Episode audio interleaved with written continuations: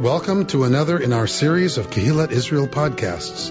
This is a recording of Rabbi Amy Bernstein's weekly Friday morning Torah study.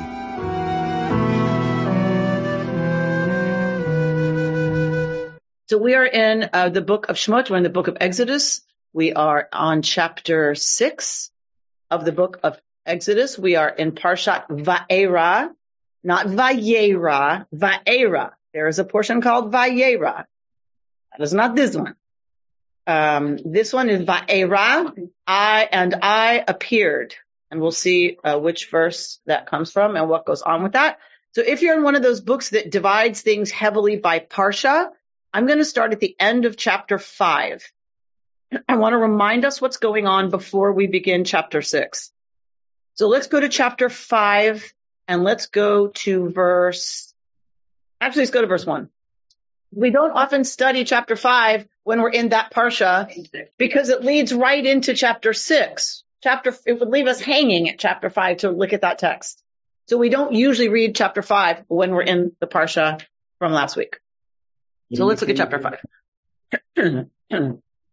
oh, I have to share my screen, don't I? Uh, okay.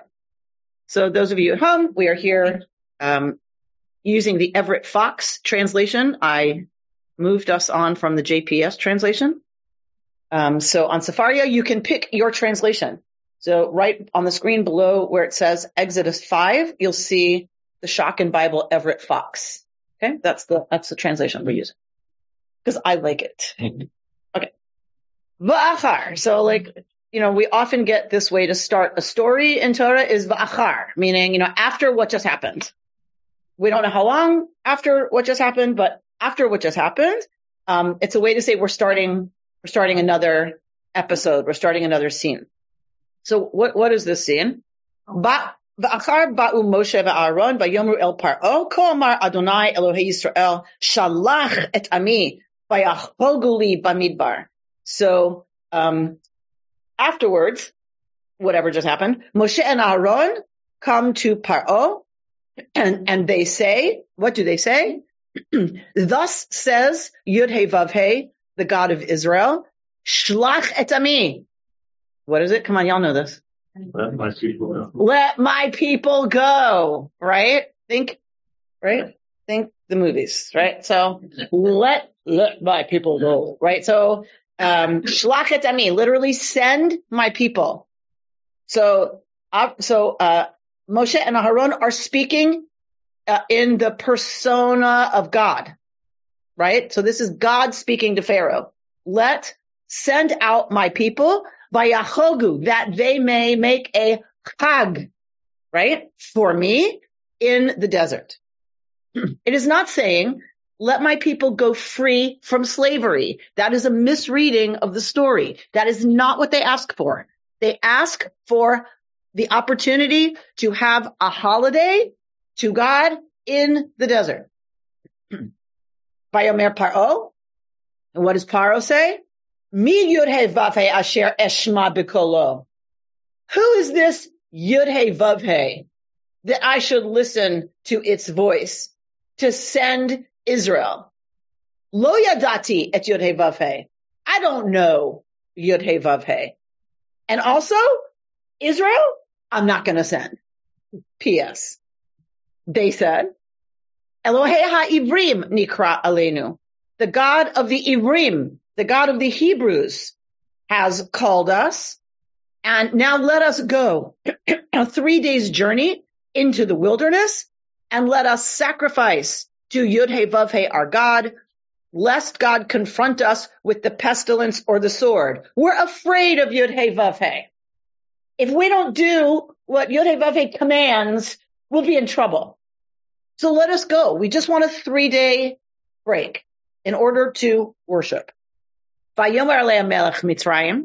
And the king of Egypt says to them, for what reason, Moshe and Aharon, would you let the people loose from their tasks? Go back to your um, sivlotechem. Go back to your sufferings, essentially. Paro said, Paro. So Paro says, here, too many now are the people of the land, and you would have them cease from their burdens? Again, the word sufferings actually in Hebrew. So that day Paro commanded the slave drivers of the people and its officers saying, you are no longer to give straw to the people to make the bricks as yesterday and the day before. Let it be they that go and gather straw for themselves. But the same measure of bricks that they have been making yesterday and the day before, you are to impose on them. You are not to subtract from it for they are lax. Therefore they cry out saying, let us go sacrifice to our God, right? They're lazy. They don't want to work? No problem. We're going to make the work even harder. Then let them complain. Let the servitude weigh heavily on the men. They shall have to do it so that they pay no more regard to false words, meaning the words of uh, Moshe and Aaron, possibly the words of Yud The slave drivers of the people and its officers went out and said to the people, thus says Paro, I will not give you straw you go get yourself straw wherever you can find it. Indeed, not one load is to be subtracted from your servitude. So now you have less raw material and you have the same amount of, of pro, you know, of production to achieve. The people scattered throughout all the land of Egypt gathering stubble for straw, but the slave drivers pressed them hard saying, finish your task, each day's workload in its day as when there was straw. And they were beaten the officers of the people of Israel, whom Pharaoh's slave drivers had set over them, they said to them, for what reason have you not finished baking your allocation as yesterday and the day before? So yesterday, so today. So the, uh, so these, so the, so there are Israelites who are put over other Israelites, right? That's how every system of oppression works, right? You put members of that people over the people to make sure they're kept in line. Hams as well. Of course. Kapos. So the officers of the children of Israel came and cried out to Pharaoh, saying, why do you do this to your servants? No straws being given to your servants. And as for bricks, they say to us, make them. Here, your servants are being beaten and the fault is your people's.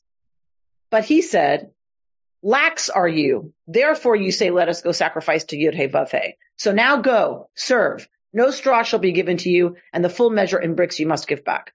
The officers of the children of Israel saw they were in plight uh, do, do not subtract from your brick each day's workload in its day. So this is obviously the way Torah is repeating this over and over and over and over. We are to understand this as an incredible um, amount of suffering and terror that's happening. So, I mean, you know, think of any situation right where you have labor, forced labor and labor camps and the, the, the conditions are always such that people are at the verge.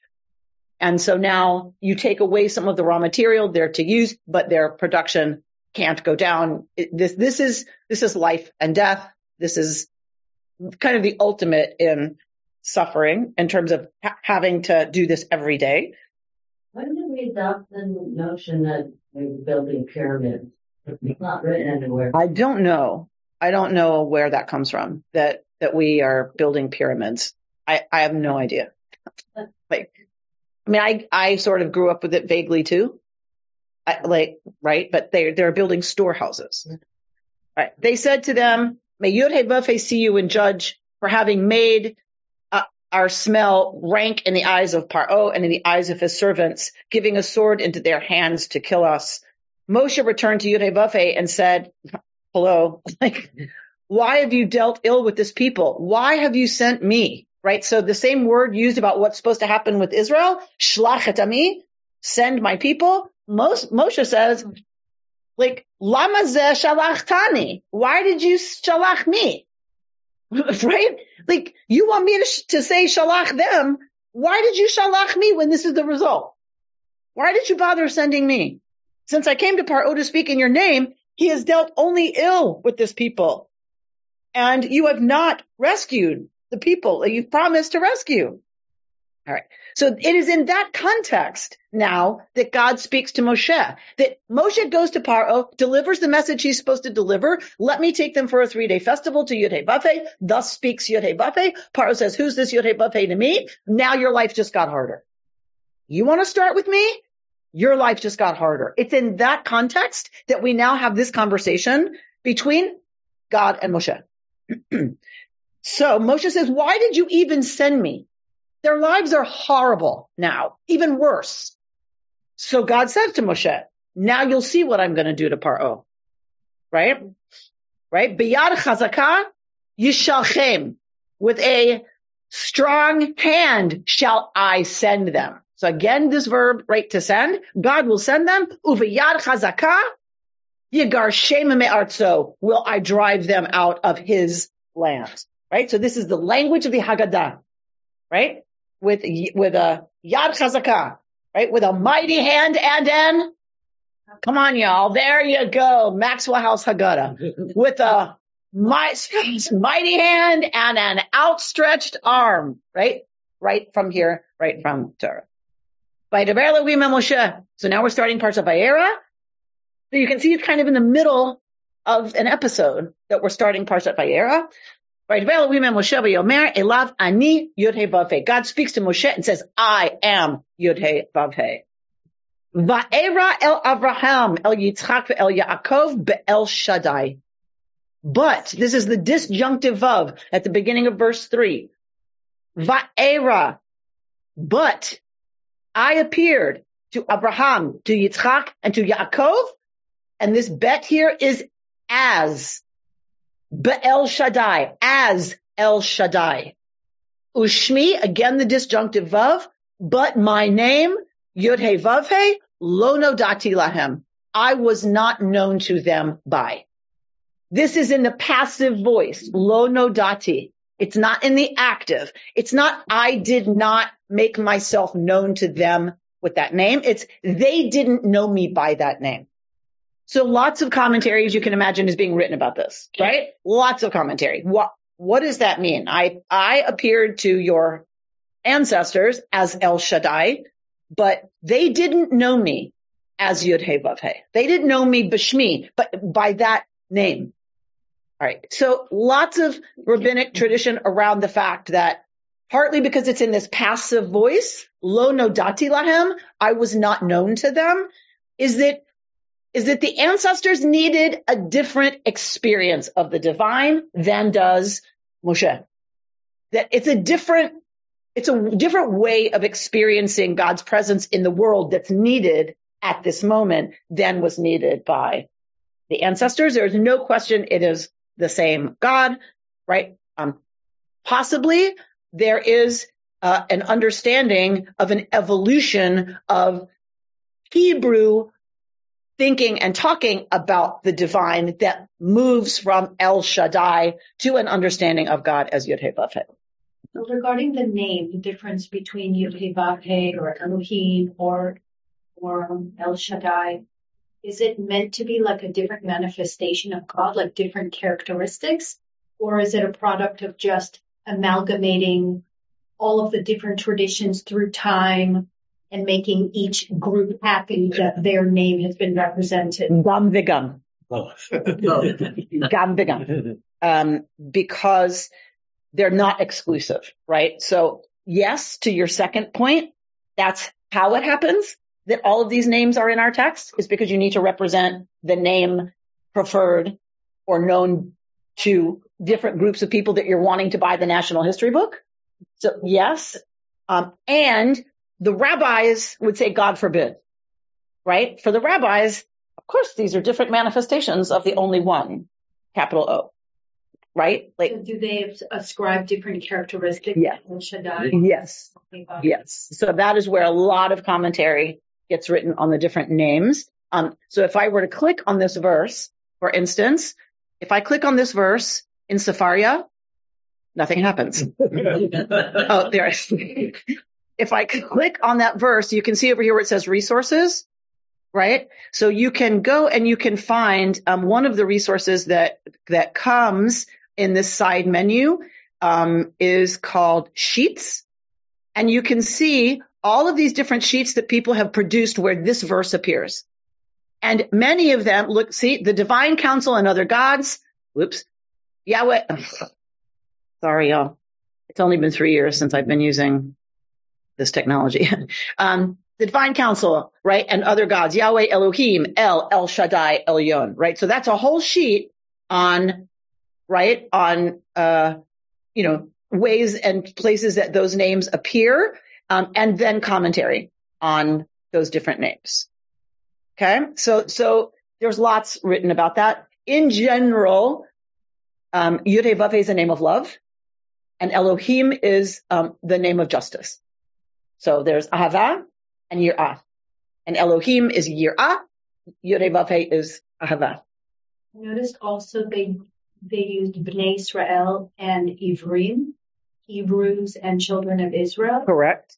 And then um, Jacob's name switches from Israel to Jacob. There isn't a consistency. Correct. As to when one name is used versus another. Correct. Is it possible you, were asking before about God saying I was known by a different name? that for Abraham, Isaac, Isaac and Jacob, it was more a personal God dealing with their personal and family lives. And here it's God dealing with the people. And that is the liberation of the people rather than individual family. Yes. People. So thank you for that explication of what I meant by possibly they need a different iteration of the appearance of the divine in the world than did the ancestors. So thank you. That is a, a, beautiful explication of that. So that we were dealing with the first family before, and now we're dealing with the people as a nation, right? This is the, the our ancestor stories were about the family that becomes the people Israel. Now we're, this is the story of the people Israel becoming a nation. And God in history. Birth of a nation. How many names? what a great name. Are there? Only 79. I knew there were a lot. A bunch. No bunch. Yeah. A bunch. Okay. All the list of them if you want. Well, they're, they're, the rabbis ascribe different meanings to those names because they can't have it be that there was once a bunch of different gods that then are subsumed into the Israelite God when monotheism is created. They can't have that. So they ha- they are saying it's always been the one God that we have encountered and we've just done that in lots of different ways at lots of different times and that's why there's lots of different names. And sometimes that's true. Sometimes we do get a certain name for God that is used with a certain way that God appears. When God is Ish Milchama, when God is a man of war, it's pretty uncomplicated what's being evoked when you call God Ish Milchama. And we have the shin on the door of the synagogue. What was once the mm. front door is no longer. The shin is that for Shaddai. That is for Shaddai, and it is on every mezuzah. Yes. Um, so if you have a mezuzah, you can look. And and on the back, the cloth is the parchment is wrapped in a way that the scribe writes a shin on the back of, on the outside of the cloth that where it's rolled, and that shows through the opening in the back of the mezuzah. Yes, sorry. What aspect of God is Shaddai? Oh, here we go. I knew somebody, somebody was going to go there. Um, so, um, you know, actually, like, I'm going to send you the sheet. Okay. I'm going to send you the link to the sheet because it's, I mean, so there's lots of different commentators who want to talk about that. Different ideas. Yes, who have different ideas. But I'll send you, I, I, swear I'll send you the link to the sheet. I'll send all of you the link to the sheet. Great, good. Okay. Um, the, but I'm going to use the disjunctive of again at verse four. But hakim, hakimoti et briti itam. But I did establish my covenant with them, meaning it wasn't somebody else, right? Just because they knew me only as El Shaddai, not as Yud He Where do we get Yud He by the way? Where where do we where do we get that as as they didn't know me as that you do because where did I tell you that at the sneh at the bush Ehyeh asher ehyeh. I will be what I will be. Yud He Vav He is a combination of the letters that are about was, is, will be. It's a combination of words having to do with existence, capital E reality, capital R, as Rabbi Rami Shapiro would say. That name, scholars want to argue, is Mushite. That name, that's why we have that revelation at the Sneh. It's a Mushite name. It comes from the clan of Moshe. Other folks knew God as El Shaddai and as Elohim and as whatever. It is a Mushite name. This, this Yud He business. I'm glad to hear the word Mushite or the Moshe clan. Mm-hmm. Yeah, there's Aaronid and Mushite. two, two clans that were in early Israel, right? And they were in probably some tension because we get Aaron and Moshe as leaders, right? I completely lost my train of thought. Okay, so um, so so I'm, I'm no I'm no different, and the covenant stands. I made a covenant with them. That's that's still in place. Now you know me right in a slightly different way, and just wait, just wait, just wait, because Egypt and everybody else is about to know me in a much different way Hmm. than till right than till now. Just wait, God said, just wait, and you'll see, right, what's going to happen. All right. Um, to give that, so what, what is that covenant? To give them the land of Canaan, the land of their sojournings where they had sojourned. And I have also, Begam, I have also, Shamati, I have heard at what? Na'akat b'nei Israel, the, the cry, the moaning of the children of Israel, the people of Israel. Asher Mitzrayim ma'avdimotam, with which the Egyptians, right, have servified them. And I remember my covenant. So there's lots written about why did it take 400 years? Because according to rabbinic tradition, which is actually a, a midrash that I really, really love, it took the people crying out. As long as we are willing to accept servitude and oppression, there is nothing to be done. God can't do it until the people declare it intolerable, till the people say, no, this is not okay. As long as people buy into the system, there's not much to be done, right? Which I love about our tradition, that we have to do something to, to set in motion that which can change the world. Maybe it'll work now. So, so this is what we're gonna, that's what we're gonna talk about. So last week, it was chemla. Last week, it was the chemla of Bat Paro for the baby. It was her compassion that set change in motion. Because by saving that baby, she allowed for the possibility of a leader to deliver the people out of oppression. Mhm.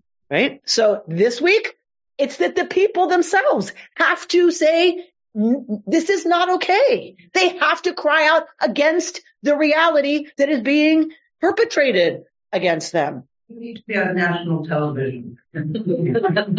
My job is hard enough. Okay. So, lachain, therefore, emor livnei Israel, say to the people Israel. Now we should have quotation marks, right? Ani Adonai, I am Yud Hey Vav Hey. V'hotzeti etchem mitachat sivlot mitzrayim. I will deliver them etchem. Y'all, I will deliver y'all from under the sivlot mitzrayim. We've seen this word, the sufferings of Mitzrayim. The commentators, our amazing teachers said, don't read sivlot, read savlanut. Don't read sufferings, read sovel, lisbol, to suffer, yes, but it's also the root of the word savlanut, patience. I will deliver them from underneath their patience for this. That's liberation. Liberation comes only when we are impatient for it to be different. And I will save them from their uh, servitude. V'ga'alti etchem, and I will redeem them bizro anatuya, with an outstretched arm. Right? So the Haggadah, right? What does the Haggadah tell us? There's meaning to each one of these terms. Vehotzeti, vehitzalti, vegaalti. Th- These are not the same things. All because we can't have Department of Redundancy Department in the Torah, God forbid. So this can't mean the same thing. That I'm just taking them out of Egypt. You, why would God say the same thing three times? We can't have that, right? Torah never repeats itself without reason. So, so Hoteti must be different from Hitalti, which must be different from Begalti. And there's reams of, of commentary written on what each of these terms, and if you read the Maxwell House Haggadah carefully, it will tell you what each of these terms mean. I grew up sunburned and in a brand new starchy, scratchy dress, mm-hmm. listening over and over and over to the difference between Hoteti, Hitalti, and Gaalti. Okay. What did the starchy dress have in it? it was, it was, we were in Florida. I always got sunburned and then we had to wear your your paso, your Seder dress, which was always new and scratchy and lacy and, oh, but I loved it. I loved it. I loved it. I loved every bit of it. V'lakachti etchem li, and I will take y'all for me, la'am, as a nation, as a people. V'hayiti lachem le'elohim. And I will be for you, Elohim, God. V'yidatem, and y'all will know, ki ani yud that I am yud as opposed to whom? Paro. Paro, who says, I don't yodea this God. I don't know this God, right? You're going to be different from Paro. Y'all are going to know that I am Yod Your God, Elohechem, Hamotzi etchem mitachat sivlot mitzrayim, who has taken you out, the taker outer of y'all, from right Hamotzi, the taker outer of y'all from under the suffering slash patience of Egypt. And I will bring you to the, to the land that I swore on oath to give by stretching out my hand over it, whatever. We're not really sure exactly what that is. Um, to give to Abraham, Yitzchak, Yaakov, and I will give it, I will give her, meaning the land, to y'all, Morasha, as an inheritance. Ani, Yodhe Bavhe. I am Yodhe Bavhe. Bear Moshe can't help it Israel. So Moshe goes to take the good news to the people. Moshe goes to the people. He's just been told by the Almighty that this is what's going to happen. They're going to go free. They're going to inherit their own land and they're going to be God's people and God's going to protect them and it's going to be amazing. Velo shama'u el Moshe. And they didn't listen. They didn't hear. You, the same word in Hebrew. You, you have to figure out how to translate Shema, hear or listen. So, so they didn't hear. They didn't listen to Moshe. Why? From what? This mem, me, from, because of what? Kotzer ruach. What is katzar? Good, Rita. Short. Yes, short. Good. Katzar, short. What's ruach? Spirit or wind spirit, wind, or breath. breath. Spirit, wind, breath. Same, same word. Ruach. Mikotzer ruach. They couldn't, they didn't listen to Moshe or they couldn't hear Moshe, however you want to translate that, from a shortness of spirit. Wow. Ume avodah kasha. And from the incredibly difficult servitude. Now, pay attention, which is the first year I've ever seen a commentary that says pay attention to ume avodakasha. Pay attention to that vav. Because what does that vav say? From shortness of spirit and, and hard servitude. So what does that suggest, says one of our commentators? That and is important. Torah doesn't waste letters. What does that mean? Why is that important? Because usually this gets translated, and we're going to see some commentary on it. Usually this gets translated as their kotzer ruach is a result of the avodah kasha, of the hard servitude. That is not, if you read it literally, the case. They can't hear Moshe because of a shortness of spirit and hard labor. So that means kotzer ruach is not caused by hard labor. What's it caused by? Ah, funny you should ask. We weren't ready. Mehmet, you, I think were trying to speak earlier and I ran right well, over you. Well, just a sh- short remark about God, um, God's names. It, it's basically like an operating system. Every now and then, uh, the people's uh, consumer behaviors change, the conditions change, and then you need to um, give it a new name. And then people go and download it and they use it. It's like a new iPhone, you know, they tell you, you know, all, all the new features and you go and buy it. Be- people are excited about the new God, a, a, a more advanced God. That, that's what I thought. Beautiful. So as we evolve, like it's very Kaplanian, right? Um, I got told during the seminar on Kaplan though, right, Bert, that I'm not to use the word Kaplanian because Kaplan would hate that. I'm like, okay, but Kaplan suggested we have the freedom to ca- call something Kaplanian, even if Kaplan would hate it. So sorry, I'm going to use it. So it's very Kaplanian to me, this idea that as the people evolve and change, right, there's a new oper, they have a new name for the operating system that's always been behind and through everything, but, but, but we use it differently now. Right? Like the things that make technology happen or have always been there.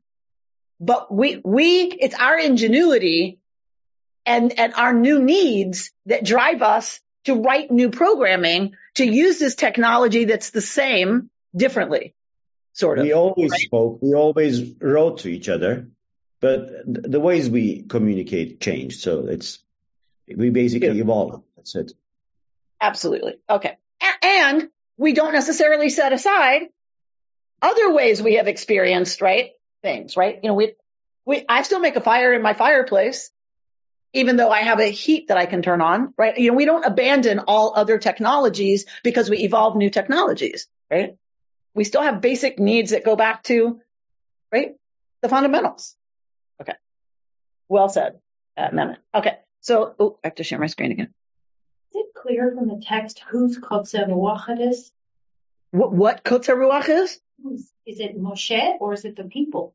So it seems Vaydaber Moshe El, El Bnei Israel v'lo shama'u because it's in the plural and because it Bnei Israel comes right before it. It would seem it's they're talking about the Kotzer Ruach belonging to the people, right? Lo shmu el Moshe. Lo shamu el Moshe mi Kotzer Ruach. That mem is important, right? They didn't hear Moshe mi Kotzer Ruach from a shortness of spirit. But that's not referring to his speech impediment or his shortness of breath.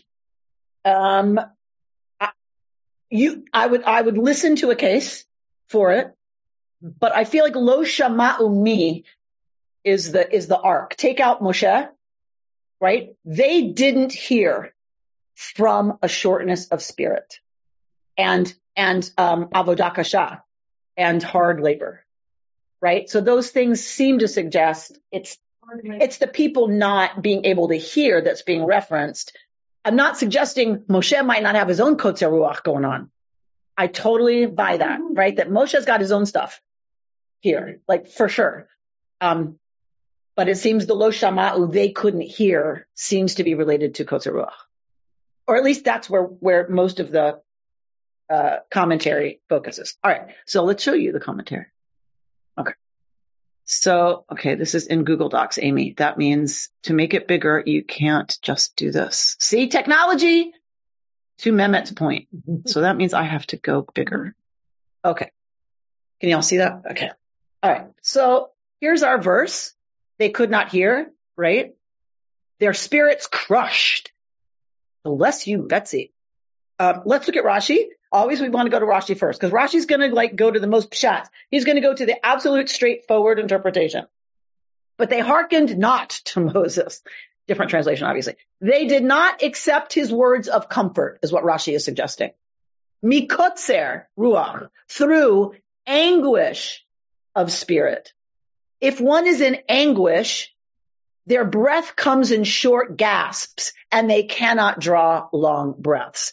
So so Rashi is going to the absolute meaning of the words shortness of ruach, in this case, breath. They are short of breath. They are out of breath because they are always so anxious and on edge, right? And, oh, and exhausted. Having a panic attack. They're, they're all on the edge of a panic attack all the time. They can't breathe. They literally can't breathe.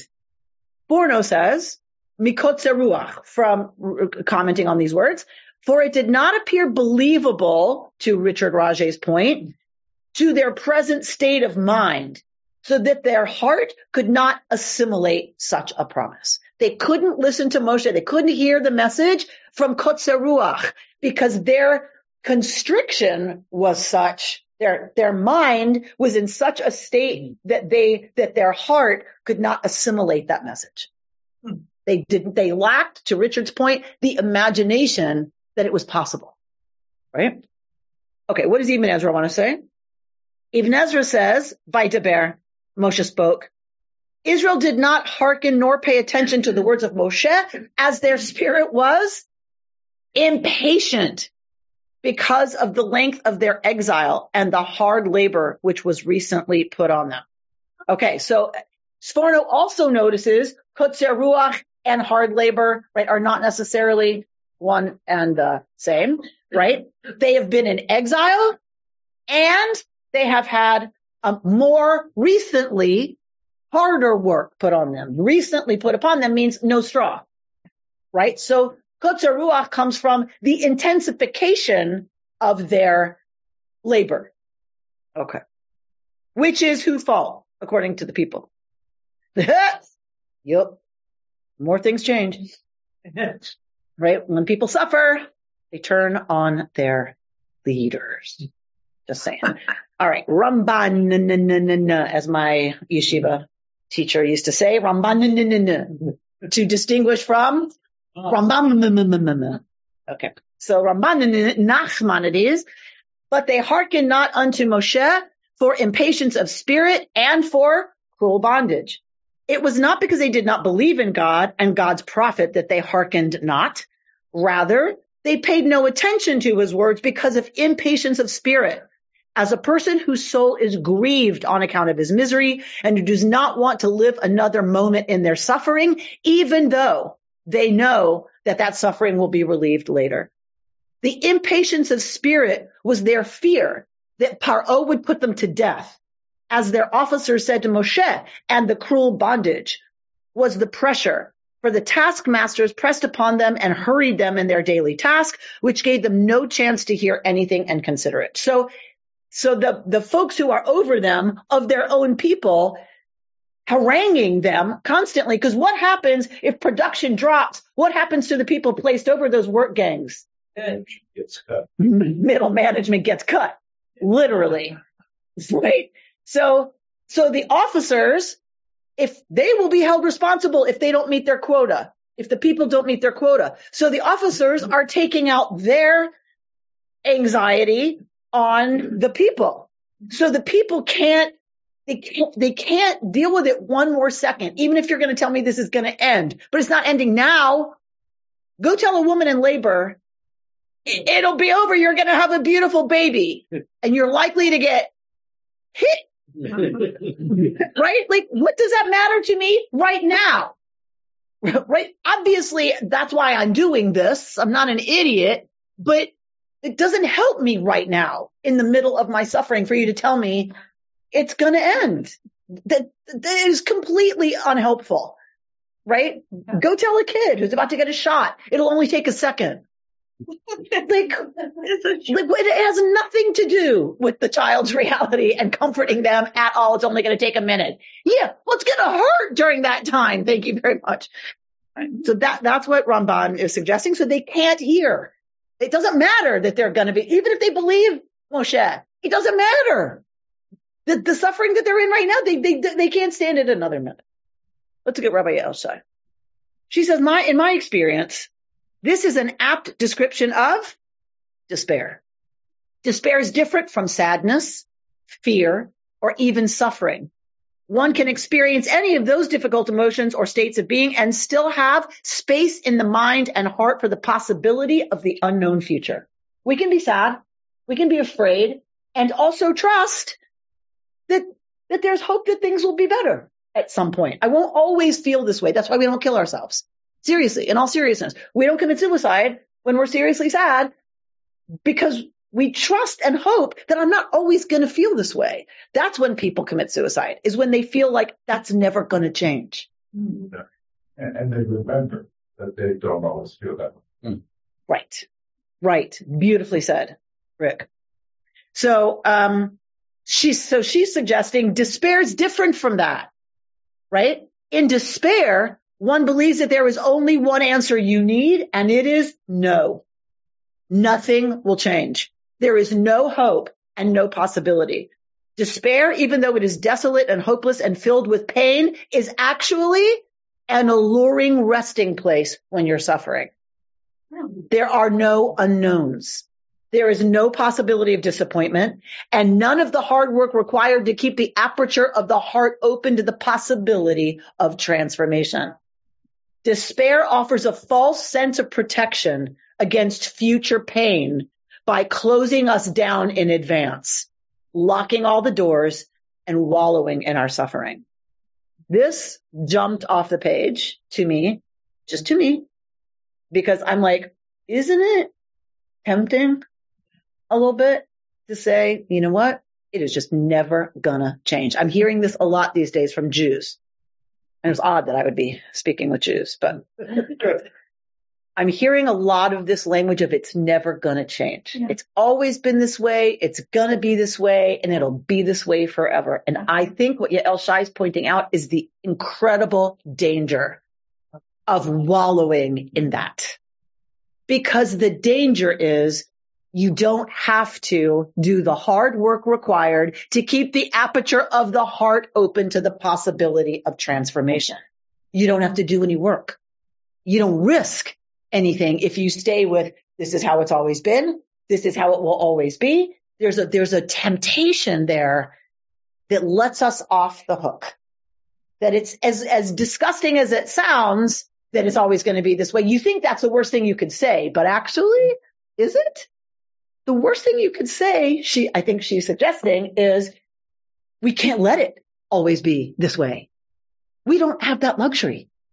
We have to fight anti-Semitism wherever we see it. We have to call it out wherever it happens. We have to keep sharing stuff that counters it. I'm going to share with you Tal Becker standing in front of the um, international court with South Africa calling for Israel to be sanctioned about genocide. My teacher from Hartman, Tal Becker, from South Africa, standing before the court, pleading Israel's case. That's what has to happen. We have to have articulate leadership, speaking, leading, fighting, changing minds, changing hearts. But that's hard work. It's way easier to say, you know what? That's not going to change. It's always been this way and it always will be. So as, as, as much as we like to think that's the worst thing we could say, I don't think so. I think she's right. That, that giving into despair is, is a way of letting ourselves off the hook. How do we emerge out of this? Uh, just one second. How do we emerge out of this place of extreme narrowness? One clue comes from Ramban. He argues that kotzer ruach indicates the Israelites' impatience of spirit as a person whose soul is grieved on account of their misery and doesn't want to live another moment, even if they know they're going to be relieved later. If impatience leads to despair, what is she going to argue? Practicing patience and trust is our path out of it. In Torah, God backs off the Israelites. God does not demand anything of them right now. God backs off, right? Okay, I'm not going to push you. Y'all can't hear it? Okay. So God backs off. Um, they can't hear the declaration of commitment and love that God is promising. So God starts the process of offering signs and signals that slowly peel away the layers of doubt and closed offness on the part of the Israelites Trust slowly emerges in the place of doubt, melting despair and hopelessness. Watch, God seems to be saying, I'm going to take care of you. You will be delivered. You will get out of this. All you have to do is be patient and trust. There will be more asked of the Israelites very soon, right? It's not going to stop with stand back and watch. It's going to start there. God says, I get it. I get it. Y'all can't hear. You can't get my message of love. I get it. I get it. So I'm going to do some crazy stuff. I'm going to show y'all some crazy stuff. Right? Um, that's fine. I get it. That's my job. Y'all can't hear. No problem. I'll take care of it. But that's not going to be always. They're going to have to, when they come out of despair, they're going to have to do something. They're going to be told to pack up everything they have and leave everything they know for an unknown future on the other side of the sea. Yeah. And how does that go? But for now, but for now, in the slow movement from slavery to freedom, the Israelites are just asked to show up, to witness God's love for them, and to slowly open up to the possibility of change. So to your point, Judith, about like, you know, there is a part of me goes, so what, what does that mean today? Like, what does that mean for us now? What does that mean in our stuckness, mm-hmm. in our despair? Like, what, what is the message? So, you know, one is to be, continue to be vigilant. But the other one I'm hearing is that we, we have to be open to, we have to do the work. I love how she says we have to be willing to do the work of keeping the aperture of the heart open to the possibility of a different future. If we don't, it can't emerge. If we don't, we just try and give up. Then it's certain that it's not going to change. That's very seductive. And hope is not certain. And you'll notice I didn't use that word. No, I, well, hope or it, it's not certain, but despair somehow has a great certainty to it that Hold. the pessimist. Hold that thought, Bert Kleinman, because that is the text I'm going to close with. Yep. You just hit the nail right on the proverbial head. Okay. Um, so, but that means I'm going to have to skip something because we don't have a lot of time left. Okay. So I wanted to understand, we're, we'll just skip Smokler because it's kind of involved. Um, see, see, see, commentary. Okay. So, um, all right. There's, there's no vigilance committee. Okay. okay. So going to, let's go Rabbi Rachel Goldenberg. How much time do I have? this goes so fast, y'all. Go to Rabbi Rachel Goldenberg, who's talking about Kotzer Ruach. Their minds and hearts have become chronically constricted in response to the physical and spiritual suffering they have been bearing. When we've been abused or hurt, a habitual response can be to take on the identity of victimhood. The Israelites take on the identity of slavery rather than seeing it as an impermanent condition. When we can't imagine that the suffering can change or end, we take it on as part of us. To always see oneself as a powerless victim is a dangerous state of mind and heart. We close ourselves off from the places in our lives and in the world where we might seek hope and liberation. We resign ourselves to a chronic sleepiness that masks the truth that we do possess the energy to get up and change things. When we numb out as a way of coping with our own pain, we also find it harder to notice when we are hurting others. As permanent victims, we can find ourselves rationalizing our own persecution of others. When our hearts harden against our own pain, we no longer feel the world's pain. I won't go a lot into that, but I'm worried about that too. I'm worried about that too for us, right? Um, so Rachel Barenblatt, the Velveteen Rabbi, says our breath and our spirits were in surus, we're in suffering, right? Um, and then, but we're going to go on. I want to go to, uh, so this is from the Marginalian, which is a new site that I'm in love with. It's a bulletin from somebody who loves to read, reads vociferously, and then brings all of those threads together into a topic. Um, and then has lots of hyperlinks to the things that she reads. Um, so, so you can see every, every place there's red, you can click on it and it'll take you to, right, a discussion of that. Okay. So you don't have it, um, here, y'all, in the room. You don't have it. All right. So it's called the Marginalian. You can sign up for free if you just to check it out, see if you like it. You can always cancel. I'm a paid subscriber because I love it and I want to support her work. All right. So this, this, this issue is called of the Marginalian is called hope, cynicism, and the stories we tell ourselves to Bert Kleinman's point. To live with sincerity in our culture of cynicism is a difficult dance one that comes easily only to the very young and the very old. The rest of us are left to tussle with two polarizing forces, ripping the psyche asunder by beckoning to it from opposite directions, critical thinking and hope. Critical thinking without hope is cynicism. Hope without critical thinking is naivete. So I'll go into Bert's point about both, right? The both and both are dangerous right? Finding fault and feeling hopeless about improving the situation produces resignation. That's what we've been talking about. Cynicism is both resignation's symptom and a futile self-protection mechanism against it. Blindly believing that everything will work out just fine, to Bert's point, also produces resignation, for we have no motive to apply ourselves toward making things better. If we just say blithely, you know what? There's a purpose. It'll all work out. There's always a silver lining. There's always a reason. Blah, blah, blah. That's why I said I didn't use the word hope. Cause you know me. If you know me, you know I get nervous, really nervous about hope that is naivete hope that it's like, so we don't have to do anything. because I'll just keep hoping that it'll get better. I just will trust that it's all going to get better because everything happens for a reason. I can't stand it because it's lazy and it's frightening to me what can happen when we just say, so I don't have to do anything because it's all going to work out just fine because I trust the universe. That is how terrible things happen.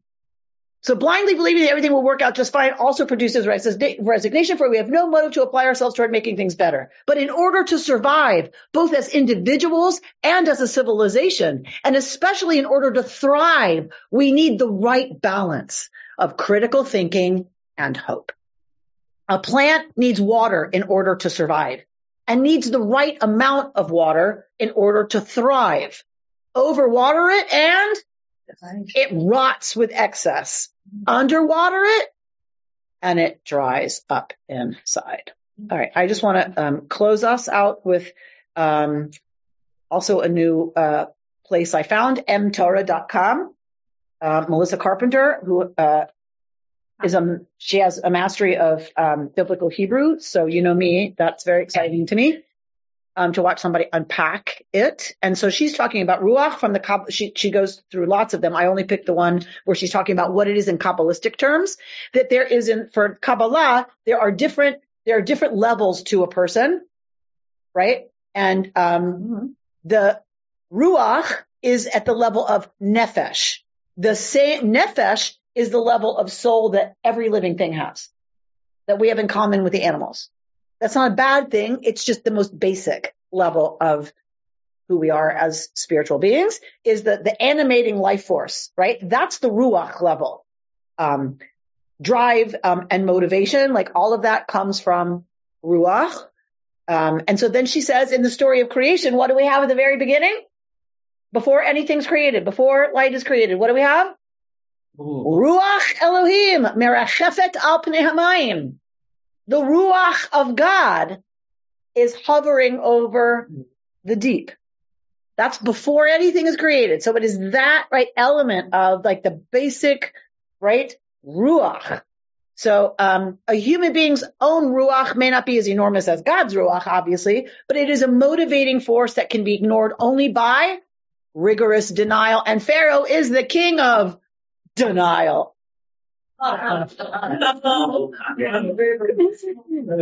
I'm here all week. He does not, he does not listen to the word of God because his ruach is stunted. He refuses to believe that change is unavoidable, right? So the people, their ruach is imprisoned by continuous suffering and they refuse to believe that change can happen to them. And she's, this is why I wanted to bring it to you. She says, I've been in that constricted place too. I've cried over more than one unbearable situation in my life, unable to believe that I could do anything about it or that it would ever change. But each situation did change. Sometimes I heard a different inner voice and found a way out. Other times the change happened without an action on my part at all, like by the grace of God. And all I had to do was respond to gird my loins and go with it, which is what they're going to do, right? They remember they have to eat Passover dinner bechipazon in hurriedness and with their loins girded. Deliverance will happen for them, but they better be ready. But what about when you're still trapped in the suffering? How do you find the voice you haven't been hearing? Does it take a temporary break, a deep breath, a real Shabbat, three days in the wilderness to hear the voice of freedom? Or do you need someone or something to lead you out of your Egypt, whether you're ready or not? I I, I think it's all of the above. Exactly. And it's different, different manifestations, just as we were talking about names for God. It's different manifestations at different times. Sometimes I can, something happens, I read something, I respond to something and I'm ready. I, you know, and I, and I can listen to that inner voice that responds and go. Other times, you know, I feel like somebody needs to just like drag me out of myself by the scruff of my neck. You know, I think of a mama with kittens you know, where the kittens are paralyzed, you know, when mom bites them in the back of the neck and like carries them around and they're just like paralyzed, yeah. getting dragged around. Like there's times I feel like that, right? Um, and so I think, um, to, to our discussion about how, how do we stop from lingering and the temptation of being in despair because it's so much easier. Um, I think like it, it does take work to figure out which of these do I need today, today to not slip into the real ease of despair. You're talking about despair. I think of this also with grief. It's very pertinent with the, the going through grief processes of Um, doing something. So how do we, how do we prevent that from taking over? And to Bert's point, how do we not go the other way? The other lazy way of saying, you know what? It'll all work out. It'll all be just fine. Right. And we, and walking that middle path is hard work. And I want to honor that. I don't want to say it to scare us. I want to say it because, because yeah, it's hard work. And so people, we get frustrated and say like, why do I do this to myself? you know, and it's like, well, we do this to ourselves so that we do the work to keep the aperture of the heart open to a new possibility and then do the work to make that possibility real. I, I, I would add you can't do it alone. And we can't do it alone. This is not a solo flight, right? This is the, why the message about Exodus is a message about the people, the community, the nation. It is no longer a story of individuals. Yeah, Moshe is an individual and every, the community is made up of individuals, but this is about the Kahal. This is about Kehilat Yisrael. This is about mm-hmm. us as a people knowing we have to do it together. That's the only way liberation happens. That's the only way it changes is if we do it together, each with our own strengths and gifts and talents and challenges and whatever. Sarah? And here we are. And here we are, says Sarah in her great wisdom. And here we are. You've been listening to Rabbi Amy Bernstein's Friday morning Torah study from Kehillat Israel in Pacific Palisades, California. For more information, go to our website, www.ourki.org.